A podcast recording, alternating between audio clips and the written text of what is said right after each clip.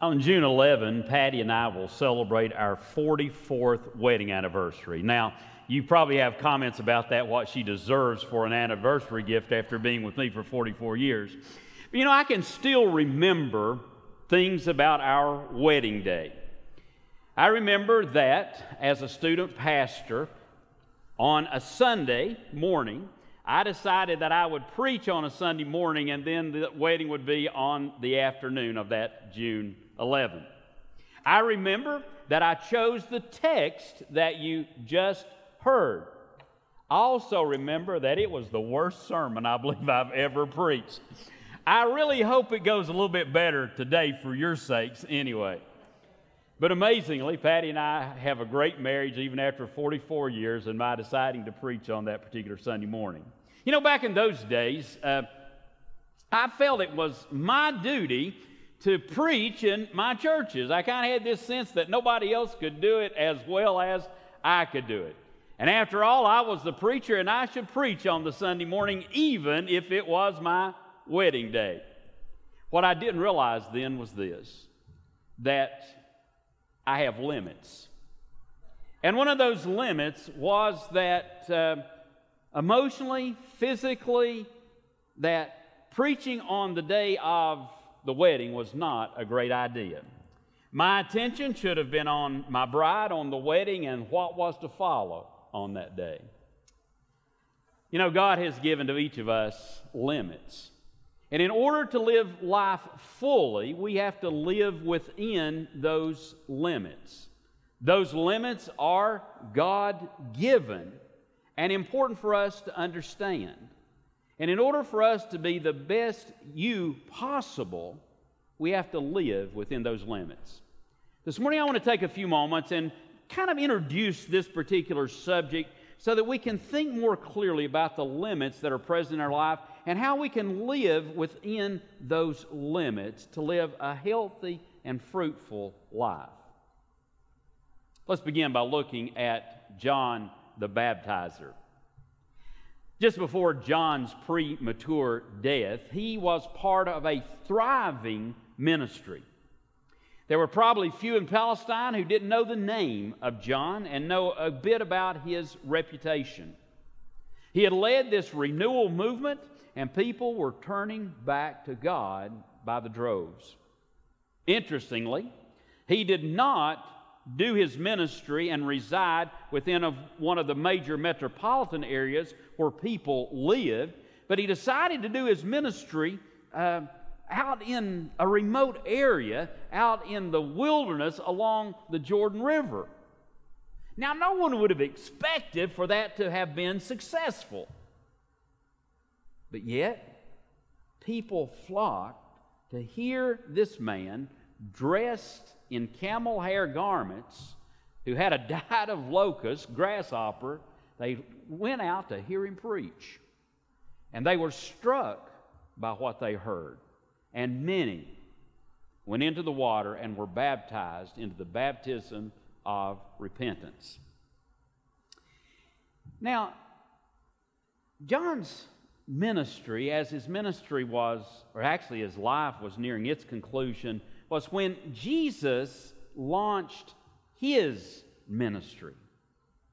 And in the scripture you just heard, we find that John's team was a bit upset by what they saw happening with Jesus' ministry. You see, they had heard that Jesus and his team were baptizing folks as well, and that some of the people who had come to John and were a part of John's church were now going to Jesus' church. You know how we are as human beings, don't you? Uh, when someone is doing something that we've done and when you've been kind of successful at something and, and it feels as though someone is trying to imitate that and they're kind of taking maybe away a little bit of what you're doing, we, we have this bit of jealousy. You know, it's like uh, you have a church that's thriving, and just across the interstate, a new church opens up, and then uh, another church launches a new campus a few miles away, and another church opens. And we feel like that, that, that we're competing against each other. And that's the feeling that John's disciples had when they heard that Jesus and his followers, his team, were baptizing folks as well. And so they came to John with their complaints. But John's response is intriguing, it's powerful, and it's liberating. John said, A person can only receive what is given from heaven. John was expressing that his ministry had limits. He had limits, and he had to live within those in order for things to go well. You see, John had been sent by God to prepare the way for the Messiah, who we know, and John came to learn, was Jesus. And that was his role and mission. He was not the Messiah. He was not that anointed one. And he knew to step across the limits that he had been given would not end well for John or the ministry that God had intended. Just outside of these walls, uh, matter of fact, sometimes when it's quiet in here, you can hear the traffic along Interstate 75. And you know, 75 has tens of thousands of vehicles that pass by here, some traveling north, some traveling south, uh, every week. I mean, just tens of thousands of vehicles pass by loaded with, you know, uh, several hundred thousand folk. Do you know that our interstate has boundaries? Has boundaries. It has limits. And in order for people to travel safely to their destination, whether they're traveling north or whether they're traveling south, it's important for them to operate their vehicles within those limits. Now imagine for a moment that someone decides this yellow line means nothing, and I'm going to drive on the outside of it. And they go off at 75 miles an hour on the outside of the yellow line. Now, you know, things might go well for a while. Uh, you know, they, they might even pass some traffic along the way. But I guarantee if they continue for a long period of time traveling outside that limit, that boundary, they'll face some very negative consequences. And maybe even others will as well. God has given to you and to me limits in our lives, in many different dimensions of how we live out our lives. And again, for us to be the people God has created us to be, for us to be healthy, for us to be happy, for us to experience the fullness of life that God wants us to have, living our lives within those limits is important. Now, up front, I've got to make a confession to you that uh, I oftentimes struggle with this. Like you, I'm a fellow pilgrim in this journey to try to learn how to live my life within the limits that God has given. This morning, I want to just talk about a couple of these, and there are many more, and we could spend really a whole sermon series talking about limits and the limits of our lives and how to live healthy, godly lives within those limits. But I just want to touch on a couple this morning. Uh, how many hours are in a day? 24. Uh, anybody have 25 hours in your day? Huh? Anybody have 25 hours in your day? Um, how many days are in a week? Seven. Anybody ever lived a, a nine-day week? I mean, some weeks may have seemed like nine, ten days, or two weeks, or whatever. Uh, but there's only seven. Uh, how many weeks in a year? 52. You know, you all get 100 today. Brett, I want you to mark this day down that the congregation answered all the questions correctly, all right? So you got 100. For information's sake, we have a limited amount of hours, don't we? Each day, each week, each year.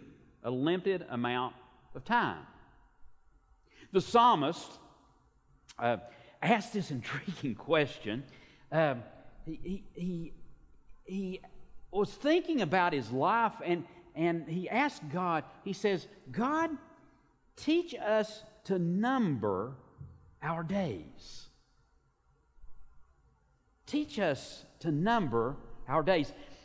And he reflected on life of human beings. And he reflected that, you know, human life seems like grass, grass that springs up green and then the hot sun comes and it fades and it dies. this week, uh, I had a doctor's appointment, and my uh, this particular physician uh, is a rather young fellow. He's probably been out of uh, you know medical school and all of his training. Probably been practicing medicine for five, six, seven, eight years, something like that. Pretty young fellow. And uh, he, he, he said to me about a particular thing. He said, when guys get your age, they have that particular problem. Now, I told him afterwards, I said, you know, guys like me don't like to hear that when guys get that particular age. Now, some of you aren't old enough to have heard that from your doctor, but some of you are, whether you're a guy or whether you're a gal, you've heard that. And he looked at me and he said, uh, he said, it's a long ways off for me. And I thought, it will happen quicker than you think. Because life is like grass that springs up early in the morning, and when the hot sun passes over it, it fades and dies. It's like smoke that's there and dissipates in the air. And the psalmist said, You know, sometimes people live to be 70 years old. Sometimes, he says, they make it to 80 and beyond. And, you know, that's fairly accurate to our lifespan. We're just a little bit beyond that in our day, in our part of the world. But life has a limit. You're not going to live forever in the body you're in here on earth as it is now. You're going to die. That's real encouraging, isn't it? but life has its limits. You have 24 hours and you have a life. Now, you don't know for sure. You might live to be 100, you might live to be 70, but life has its limits. And to live life well means living within those time limits. We live in a culture now where people try to squeeze everything possible out of life, and many of us are in that same vehicle with everybody else. They want to do everything all the time. And they rob themselves of rest, they rob themselves of time that's important to do other things. Sometimes, even being a part of a church, people rob themselves of that because they're trying to cram so much into their lives.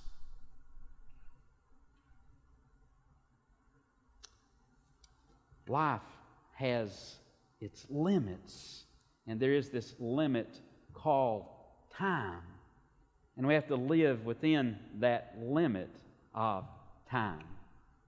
In relationship to the time limits that we face, there are seasons in our lives that even demand things of us that limit what we can and can't do. For example, if you are a parent of children, particularly small children, there are responsibilities at hand. The father who thinks he can live like a single man and raise a child that's a two year old, a three year old, a four year old, and he still tries to live his life as he did when he was single, that fellow will lose his family and his children because you can't do that. There are limits of time. If you have aging parents and you have to care for parents, there are time you've got to spend with them, and there's other things that you got to put aside. You see, I've learned in my life that I can't do everything. Oh, I like to do a lot of stuff. I, I, I love life, and I love to live things to the fullest.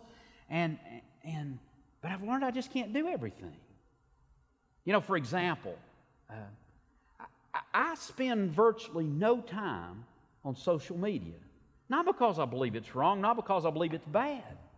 I, I mean, I like knowing when your birthday is. I like knowing, uh, you know, when something happens in your family. I like knowing where you've gone on vacation. I like seeing the pictures of the children and grandchildren. I like seeing those championship trophies being displayed and all that. But I've learned for me that social media is this great time abyss.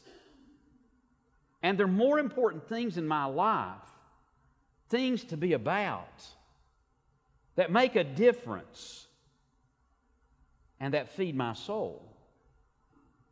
Now, I'm not condemning social media. It's not that it's bad, and you may do it and you may do it well, and it may be a part of what you need to continue to do. But I want you to know you got to look at your life and decide what is important, what I need to be about, how do I need to spend this precious commodity, this precious gift of time that God has given, and to do it well. Several years ago, uh, I heard Mike Chapman, who was then the pastor of City Church, which is on Lee Highway, uh, make this comment. He said, I'm like a Lego block. Now that piqued my attention. Mike, how are you like a Lego block? And he went on to say, he said, I only have so many pegs on the top of my block. He said, You can only connect so many things to that block. You know what Mike was talking about? limits. He knew that he was limited in what he could do as a pastor, what he could do as a human being. He knew that there was a limit to the level of relationships that he could have. You know, we were created as social creatures. We were created to live in relationship with each other. We were created for that. But you know, even our relationships must have limits in order to be healthy. There are different levels of relationships. Uh, you know, there are uh, the intimate bond relationship that exists between husbands and wives. There are the family relationships that parents and children have with one another. There are the extended family relationships between uncles and nieces and nephews and aunts and nieces and nephews and cousins and all the like. There are intimate friendships, close, intimate friendships that we have with people. And then there are these more casual friendships. And then there are acquaintances that we have. And do you realize that in all those levels, there are limits of how you can relate to other people?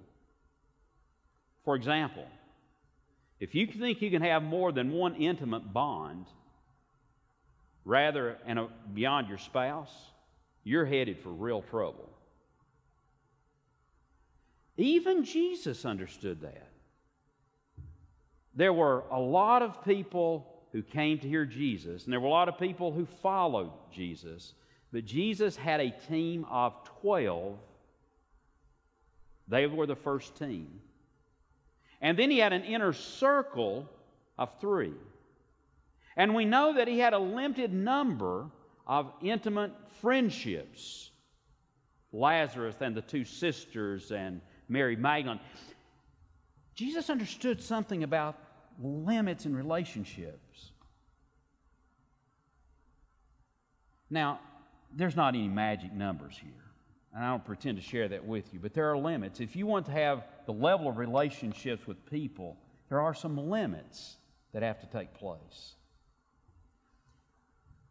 If, as a married person, for example, you devote all your time to spending with friends and you don't spend it with your spouse, it's going to do some damage to your marriage. Same thing can be said about your children or your parents. Relationships have limits. Relationships have limits. Now, there's a particular area that I guess I'm very sensitive as a pastor because pastors tend to encounter it uh, periodically. Um, and, and oftentimes we never really escape it, but in the world around us, there are people that I would label as needy people. Now, I'm not talking about people who lack resources. The person may lack resources, they may not, that I'm talking about. But these are needy people. People who just have this extraordinary need to be in relationship with other people, and yet they have no sense of boundaries in their own lives. They're the kind of people that will suck the very life out of you. Uh, some of you may remember the movie that came out in the 90s, uh, What About Bob? It's an example of that. If you haven't ever watched that movie, I want you to go home and look it up and watch it because it's, it's, it's a good laugh, but it's, a, but it's really right on target with this with needy people. You see, and as people, if we are on the pathway to being healthy and whole, we have to be the folks who set the limits. You don't always have to answer your cell phone when you see that name pop up. Now, that may sound mean, but I don't mean for it to be mean. You need to be healthy, and you need to know where the limits are. You don't have to say yes to that person all the time. We've got to learn to set limits.